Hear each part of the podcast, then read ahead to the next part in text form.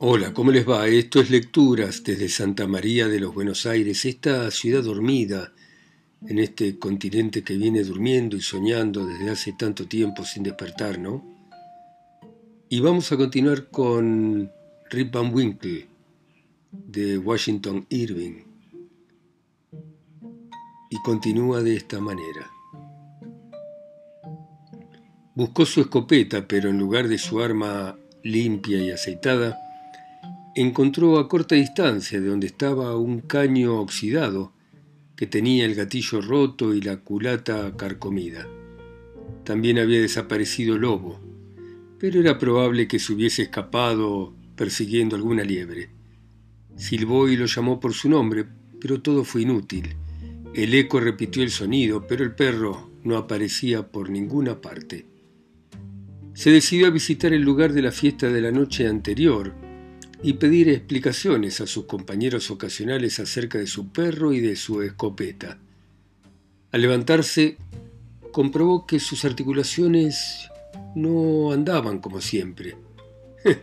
Estas montañas me hacen mal, pensó Rip, y si esta fiesta me ha de obligar a guardar cama con reuma, vaya el lío que va a armar mi mujer. Tuvo muchas dificultades para caminar pero al fin llegó al principio del sendero que la noche anterior habían seguido su compañero y él. Asombrado halló que ahora era un verdadero río de montaña que saltaba de roca en roca formando cascadas de espuma. Intentó trepar por sus orillas, atravesando con gran dificultad los arbustos que parecían extender ante él una impenetrable red. Finalmente llegó al punto donde se abría la garganta, pero no quedaban ni rastros de aquel camino. Las rocas presentaban una superficie unida, sólida, por la cual bajaba el torrente formando una capa de espuma, cayendo en su lecho profundo y ancho. Aquí el pobre Rip no pudo continuar. Otra vez silbó y llamó a su perro. Nadie le respondió qué hacer. Avanzaba la mañana y Rip sentía hambre porque no había desayunado. Le dolía perder su perro y su arma. Además, Tenía miedo de enfrentar a su mujer, pero no quería morirse de hambre en las montañas. Sacudió la cabeza, se puso sobre el hombro una escopeta descabalada y con el corazón lleno de temor y ansiedad se dirigió hacia su casa. Al acercarse a la villa encontró personas diferentes, desconocidas, lo que sobremanera lo sorprendió, porque creía conocer a todos los habitantes de aquella parte del país. También la forma como iban vestidas se diferenciaba de aquella a la cual él estaba acostumbrado. Todos lo miraban con demostraciones de sorpresa y en cuanto lo veían, se acariciaban la barbilla. La constante repetición de este gesto llevó a Rip a hacer lo mismo y observó con gran asombro suyo que tenía una barba de casi medio metro. Finalmente llegó a los suburbios de la villa. Una tropa de chicos desconocidos corría detrás de él gritando desaforadamente y burlándose de su barba. Ladraban a su paso los perros, ninguno de los cuales parecía conocerlo. La misma villa había cambiado, era populosa y era más grande. Encontró casas que nunca había visto. Habían desaparecido lugares familiares. Las puertas tenían inscripciones de nombres desconocidos.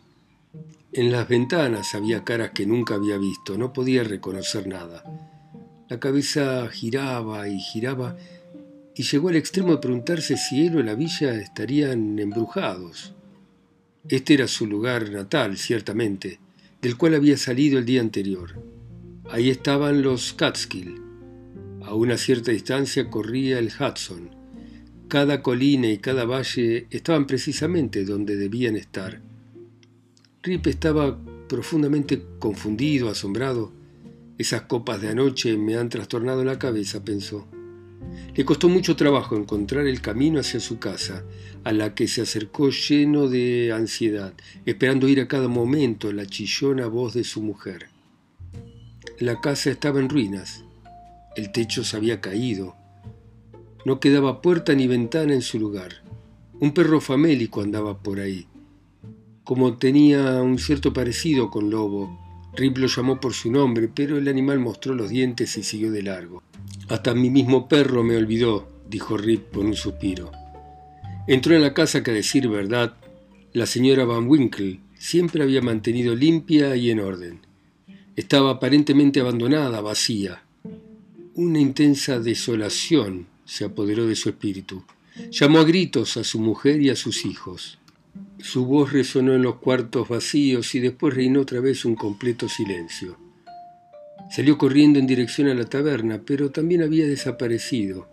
En su lugar había un edificio de madera amplio, de apariencia frágil, con ventanas colocadas de manera irregular, sobre cuya puerta un letrero decía Hotel Unión de Jonathan Doolittle.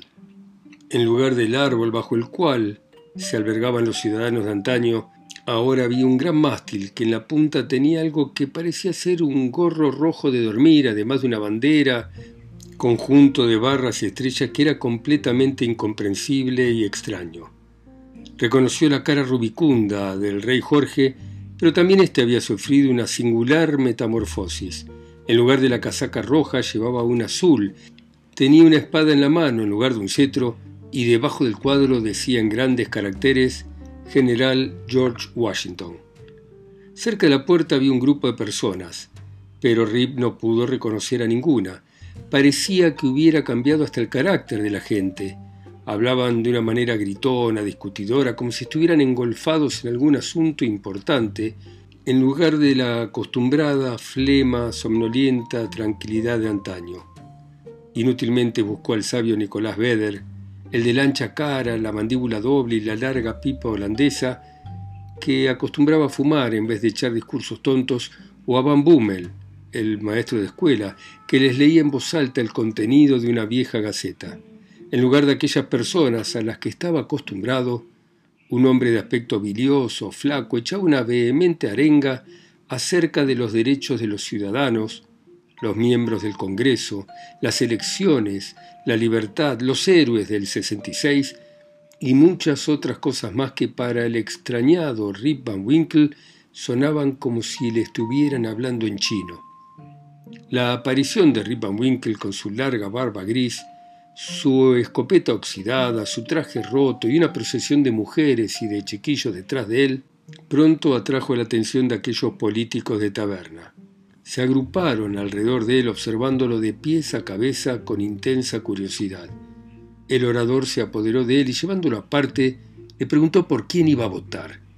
Rip lo miró de una manera estúpida por lo inexpresiva. Otro pequeño hombre que se movía con agilidad como una ardilla lo arrastró por el brazo y poniéndose en puntas de pie, al oído le preguntó si era demócrata o federal.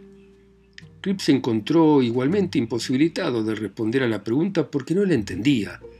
Un caballero viejo que se daba mucha importancia se abrió paso a través de la multitud apartando la derecha e izquierda con los codos, se plantó delante de Van Winkle y con una mirada que parecía querer penetrarlo hasta el fondo del alma, le preguntó en un tono sobrio cómo se le ocurría venir a una elección portando armas, con una muchedumbre detrás de él y si era su intención armar un escándalo en la villa. Ay, señores, yo soy hombre de paz, dijo Rip Van Winkle un poco asustado. Nací en esta villa y soy fiel súbdito de nuestro señor el rey Jorge, a quien Dios guarde. La gente alrededor de él estalló en exclamaciones. ¡Un espía! ¡Un refugiado! ¡Fuera con él!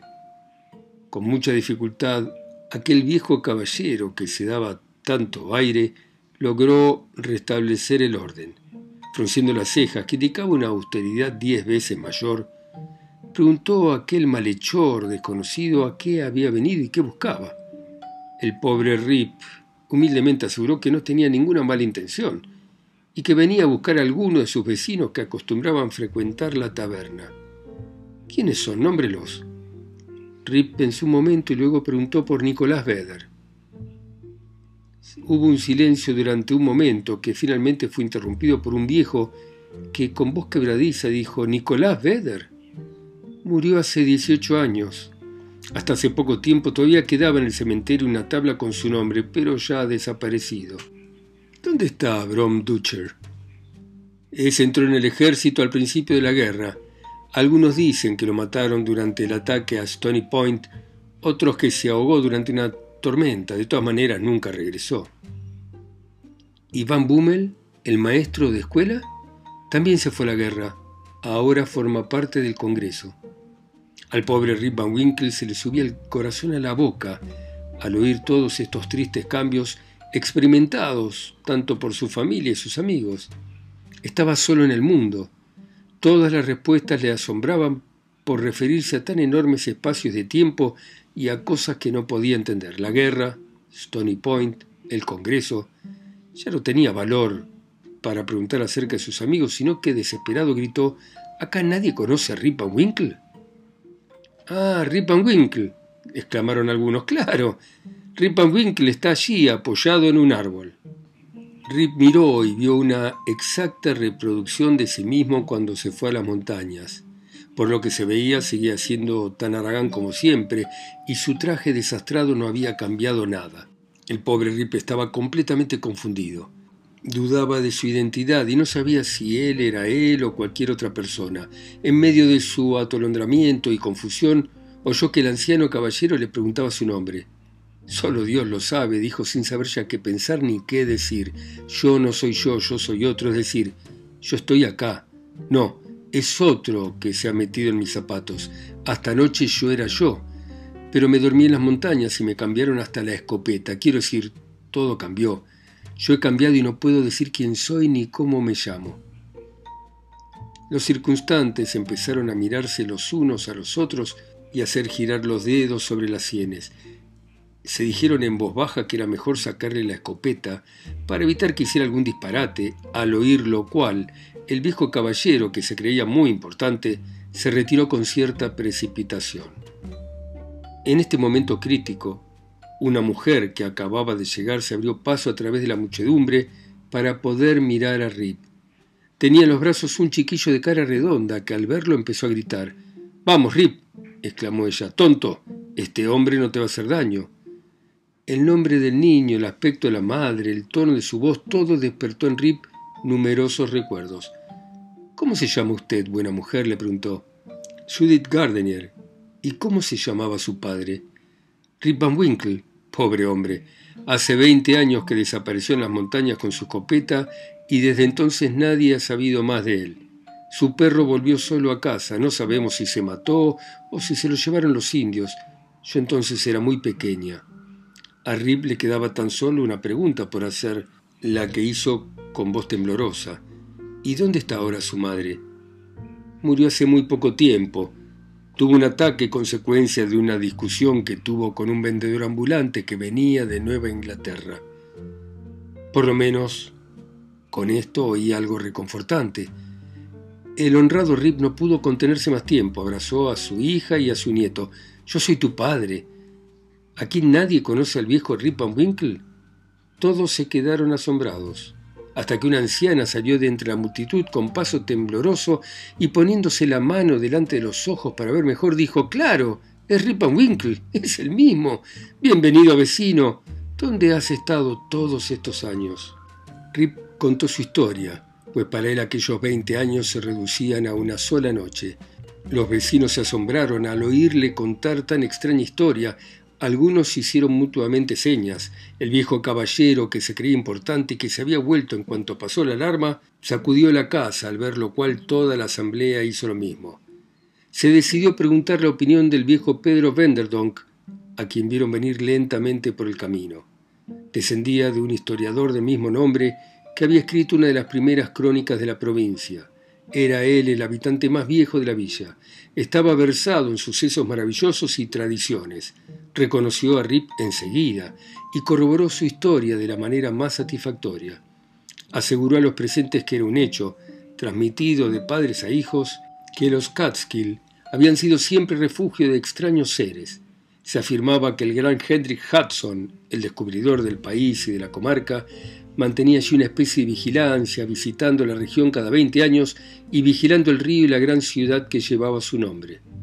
El padre de Vanderdonk los había visto una vez en sus antiguos trajes holandeses jugando a los bolos en un rincón de la montaña. Él mismo había oído una vez durante el verano el ruido de sus juegos, que sonaban como lejanos truenos. Los circunstantes se dispersaron y volvieron a la elección que era más importante.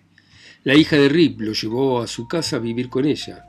Habitaba un elegante chalet bien amueblado que compartía con su marido, un hacendado optimista y enérgico, a quien Rip reconoció como uno de los chiquillos que acostumbraban jugar con él. En lo que respecta al hijo y heredero de Rip, que era la misma estampa de su padre y que éste había visto apoyado en un árbol, se decidió emplearlo en trabajar la hacienda, pero demostró una predisposición hereditaria a preocuparse de sus propios asuntos. Rip reanudó sus viejas costumbres y paseos. Pronto encontró muchos de sus antiguos compañeros, aunque el tiempo no los había hecho mejores, por lo cual nuestro personaje prefería hacerse amistades entre la joven generación que pronto lo consideró uno de sus favoritos. No teniendo nada que hacer en casa y habiendo llegado a aquella feliz edad en que un hombre puede impunemente dedicarse a la holgazanería, ocupó una vez más su lugar en el banco de la taberna, donde se le reverenciaba como uno de los patriarcas de la villa y una crónica viviente de los viejos tiempos antes de la guerra.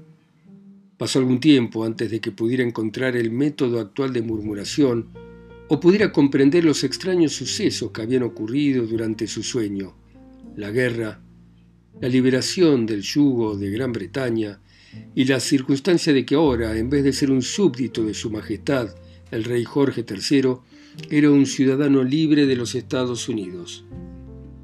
Rip no era ningún político, las transformaciones de los estados y de los imperios le hacían muy poca impresión. Había una especie de despotismo bajo el cual había gemido durante muchos años, la dictadura de las faldas. Felizmente, eso había concluido. Había logrado sacudir el yugo del matrimonio y podía entrar y salir sin temor a la tiranía de la señora Van Winkle. Cuando se mencionaba su nombre, sin embargo, hmm, agitaba la cabeza, se encogía de hombros y bajaba la vista, lo que podía pasar por una expresión de resignación ante su suerte o de alegría por su liberación. Acostumbraba contar su historia a todos los extraños que llegaban al hotel de Doolittle. Al principio algunos oyentes observaron que variaba en diversos puntos, lo que se debía indudablemente a que acababa de despertarse. Finalmente llegó a contarla exactamente como yo la he contado acá. Todo hombre, mujer o niño de la vecindad la conocía de memoria. Algunos pretendían dudar de la veracidad de la narración e insistían en que Rip había estado loco. Sin embargo, casi todos los viejos habitantes holandeses de la villa le daban entero crédito. Hoy mismo, en cuanto oyen truenos en una tarde de verano alrededor de los Catskill, Dicen que Hendrik Hudson y su tripulación están dedicados a jugar a los bolos. En la vecindad, cuando un marido a quien le ha tocado una mujer demasiado dominante siente lo pesado de su situación, desea beber un buen trago de la misma copa de la que bebió Rip Van Winkle. Muy bien, nos encontramos mañana a las 10 en punto, como siempre, hora argentina, ustedes en sus países, ciudades, continentes, islas o pueblos, escuchando estas historias, cuentos, novelas, poemas, a través de mi voz acá sola y lejos, en Santa María de los Buenos Aires. Chao, hasta mañana.